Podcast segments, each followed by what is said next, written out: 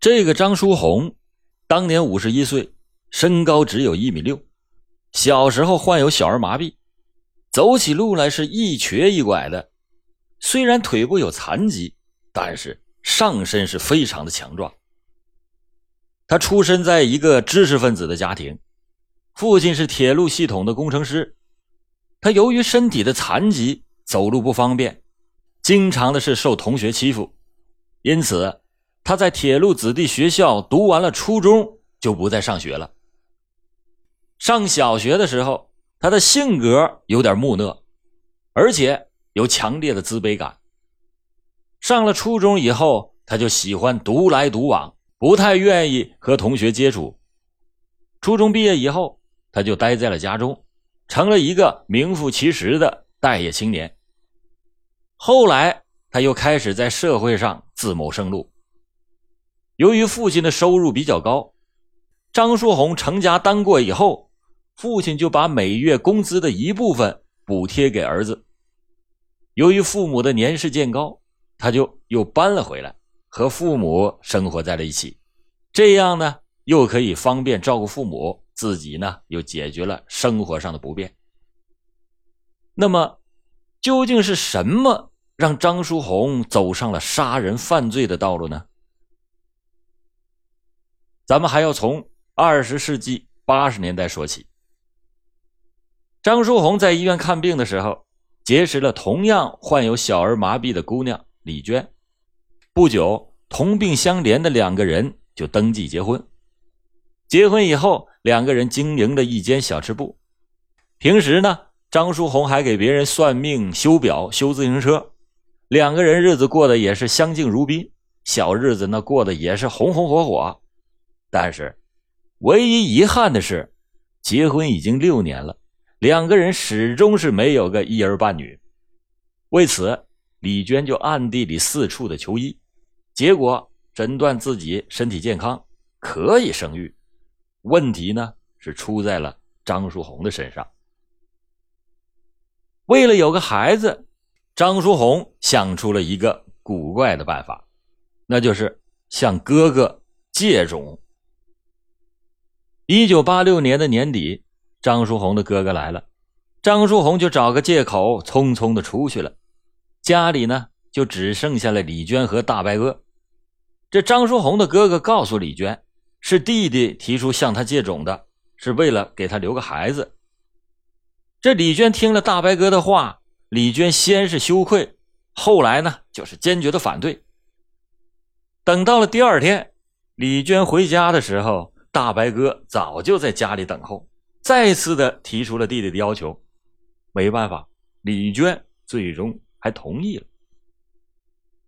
一九八七年。女儿顺利的降生，这个女儿的存在让张书红完成了一个延续后代的梦想，同时又觉得这是他的奇耻大辱。他一直就是在这种的矛盾和痛苦中一直煎熬着。平时爱喝酒，酒一喝多了，他就把李娟暴打一顿，来发泄心中的怨气。在一九九零年春的一天。张书红提出了离婚，两个人就发生了争吵。张书红是把李娟一顿暴打，并且死死的掐住了李娟的脖子。这眼看就喘不上气儿来了，李娟在情急之下把张书红的洗脚盆给踢翻了，两个人一起是趴倒在地。李娟就趁着张书红爬到枕边拿刀的这个功夫，顺势的跑出了家门，大声的开始呼救。到了一九九一年十二月，两个人终于是办理了离婚手续，女儿呢就判给了李娟。此时，李娟的女儿已经长大了，出落的是美丽大方。这个女儿喜欢跳舞，李娟呢就决心好好的培养。然而，此时的张书红已经打定了主意，把这个没有一点血缘关系的女儿给杀掉，让这个耻辱的烙印永远的消失。一九九八年春天的一天，张书红突然找到李娟，说他办理了低保，女儿由他来监护抚养，可以多领一点低保费。李娟想也没想就同意了。然而，女儿被张书红带走了五天以后，便神秘的失踪了。李娟以及家人四处的寻找，并且向警方报了警，但是因为没有线索，此案就一直是悬而未决。张书红交代，他把女儿接走以后，骗到了一间出租屋里，先是把女儿给掐死，然后抛入到松花江中。张书红生活落魄，穷困潦倒，本来从小就极其的自卑，现在是变得越来越仇视这个社会。他杀掉女儿以后，张书红的心里就发生了更加严重的扭曲。他说：“别人都生活的那么体面富有，凭啥我就该受穷？”这扭曲的心理就造成了扭曲的人格。从此，哥哥姐姐也都不愿意和他来往。父亲母亲觉得这个儿子啊腿脚不太好，欠他的太多，决定在去世之前。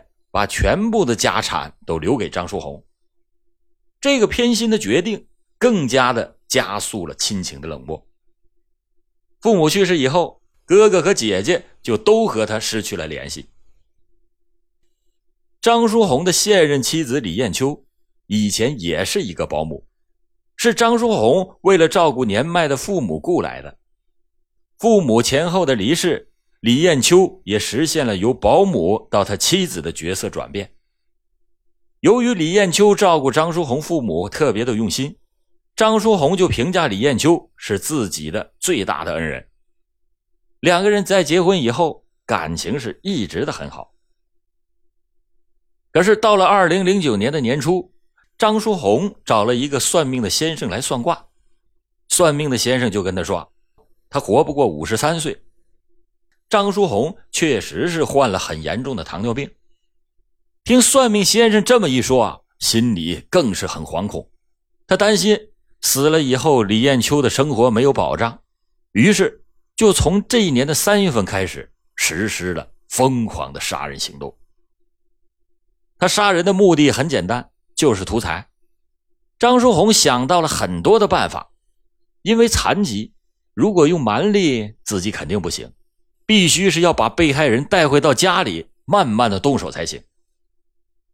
二零零九年三月中旬，张书红在报纸上就登了广告，给人算命。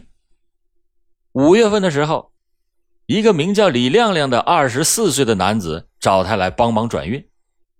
这李亮亮做梦也没有想到，他就成了系列杀人案件中唯一被害的一个男子。张书红首先让李亮亮办了一张银行卡，然后呢，就骗他喝下了带有安眠药的茶水，然后残忍的把他杀害，并且碎了尸。在李亮亮的身上，张书红只搜到了二十块钱。他说啊，他打了这个广告就花了二百四十元，可是只收回了二十元，这下可亏大了。于是他就先后的两次。给李亮亮家人写信骗钱，第一次说李亮亮生病了，又有一次说李亮亮被人绑架，但是这两次的骗钱都没有得逞。这打广告给人算命是争不上来人，于是张书红又想出来让妻子去征婚，然后把男的领回家里再图财害命。因为许多的婚介所管理都是比较正规而且严格。没有离婚证，那就没有征婚的资格。为此呢，二零零九年的下半年，张书红还真的就和妻子办理了离婚手续。可能是由于年龄偏大，而且条件一般，一段时间以后，李艳秋并没有争上来什么有钱的人。张书红的这次计划就再次的落空。接着，他决定亲自出马。到劳务市场寻找那些急于当保姆的中年女子。张书红知道，在劳务市场上想找保姆工作的中年妇女大多都是离异的单身女人，而且是外地的居多，和家里人联系也不密切。为了省钱，这些女性找工作并不通过中介，也不会在中介备案。他想，如果在他们身上作案，那就不会留下。任何的蛛丝马迹，他把这些妇女带回家。张书红先是给他们算命，并且说他们有灾，他给他们三道符，其中一道呢要烧成灰，就水喝下，而且在事先，张书红早已经就把安眠药碾碎了，融入到水中。一般情况下，这些女人喝下药以后，半个小时就睡着了。他就趁他们在熟睡之际，张书红把他们活活的给勒死，然后碎尸。张书红担心大量的血迹会引起人的注意，张书红在杀完人以后，就把血放到锅里给煮熟，变成了黑色糊状以后，再倒入到下水道中。张书红交代，在每次作案的时候，他都不让李艳秋在屋里。为此呢，他还特意的在别处给李艳秋租了房子。就在案发之前。张书红把父母留下的两万元财物以及房子都转到了李艳秋的名下。到了二零一零年七月份，这是张书红最疯狂的日子。从七月九日到八月十二日的一个多月时间里，张书红连续残杀了赵玉洁、庞淑云、张金娥和刘凤珍四名中年妇女。到了八月底，经过与水利局、水文局以及水上派出所联系。专案组派出了快艇，连日的在松花江江湾大桥附近搜寻，打捞被害者的尸体。经过 DNA 的检验，从松花江的下游发现了一颗女性的人头，这和张书红家中存在的血迹相符。进一步再鉴定，确认了遇害者正是咱们开头讲的琳琳苦苦寻找的母亲赵玉洁。张书红的供述。再现了赵玉杰在他家中遭受的种种受刑，以及被他残害的全过程。在最开始的几天，赵玉杰在张树红家干活的时候，一切都很正常。六月三日，李艳秋回到了娘家，晚上呢，劳累了一天的赵玉杰躺在自己的床上睡得很实诚。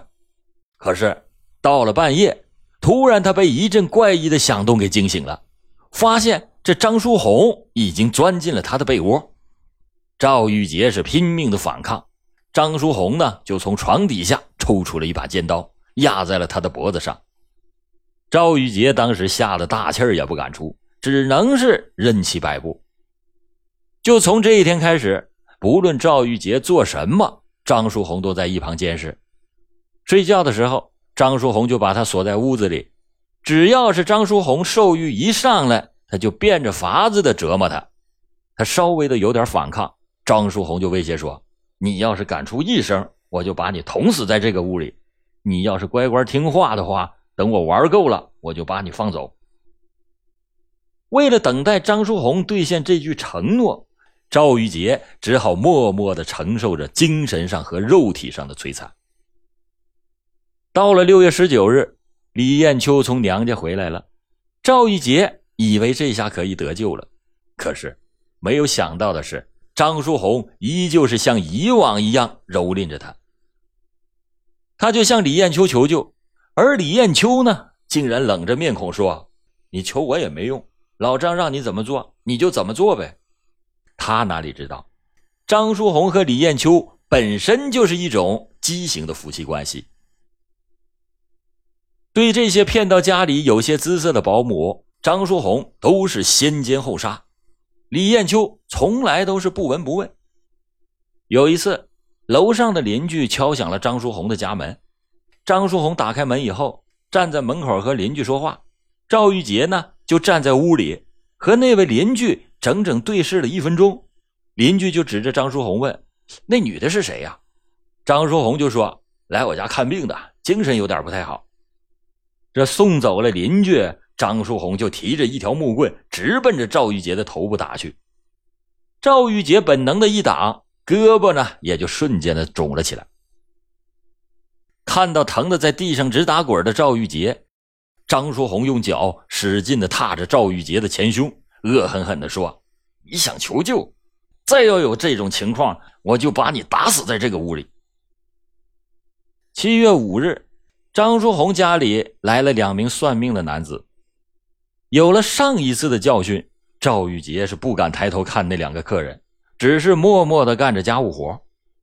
一个多小时以后，两个男子打开门，正准备离开的时候，赵玉杰恰好拿着抹布擦门口的地板。此时呢，赵玉杰完全可以趁着那两名男子开门的时候跑到门外，可是他只是望了望门口，随着防盗门“哐”的一声关上了之后，他的求生机会就彻底的失去了。七月九日的早晨，赵玉杰最终是被张书红给玩腻了，然后被他活活的给勒死。根据张书红供认。自从二零零九年五月份开始，他一共杀了八个人。经过血迹的化验和 DNA 对比，警方核实了四名妇女以及一名男子被张书红杀害并且碎尸，其他的遇害人员还在进一步的核实当中。因为张书红连环杀人案涉及的面比较广，年限也比较长，性质非常的恶劣，社会的影响极其的大。就在他被捕半个月以后，吉林市人民检察院提前的介入，帮助警方侦查甄别，选取有价值的证据。二零一零年九月十九日，张书红案相关案卷移送到检察院。九月二十五日，吉林市昌邑区人民检察院对张书红批准了逮捕。北华大学的一名心理学家说：“这个张书红杀人后碎尸。”并且连续杀了这么多的人，说明他的心理极度的冷酷，并且已经扭曲到了一定的程度。纵观此案，进入到张书红家的保姆不止这七个人，但是张书红杀害的所有的保姆都是从劳务市场上物色的。正规中介的保姆他一个也没敢杀。经过业内人士的分析，正规中介的保姆。能够从魔掌逃生，并非是侥幸，而是因为正规中介的保姆和雇主都有登记，而且是有专人定期的回访。在这起的案件中，如果最初遇害的保姆在进入张书红家以后，立刻的把雇主的情况、住址等信息告诉自己的亲人，张书红就根本没有机会屡屡得手。因此说。保姆自身的安全防范那是至关的重要。二零零三年十二月二十六日，张书红和李艳秋因杀人罪、抢劫罪数罪并罚，被执行了枪决。当时最高法刑事裁定书中只认定了张书红抢劫作案六起，致六人死亡。其实真正的人数远远不止这些。被判处死刑的这个结果。早在张书红的意料之中，在接到了裁定书并告知在十八个小时之后就要被执行枪决的时候，他的表情几乎就是和平时一样，甚至还多了一些笑容。直到处决之前，看守所同号的犯人们认为张书红没有任何的紧张情绪，甚至觉得这是一个很好的解脱。警方也认为，至少是从二零零九年开始。张书红就没有刻意的隐藏自己的行踪，也没有刻意的毁灭证据。就在被押上处决的囚车之前，张书红仍然是带着笑容。押解的武警说：“看过很多的死刑犯，张书红是笑的最灿烂的一个。”这个保姆杀手的案子到这里就给大家讲完了。这个张书红的人生也算是个悲剧。但是他最大的罪恶就是把屠刀伸向了比自己还要弱的人。好了，感谢您今天收听老欧讲答案，老欧讲答案，案案都惊魂。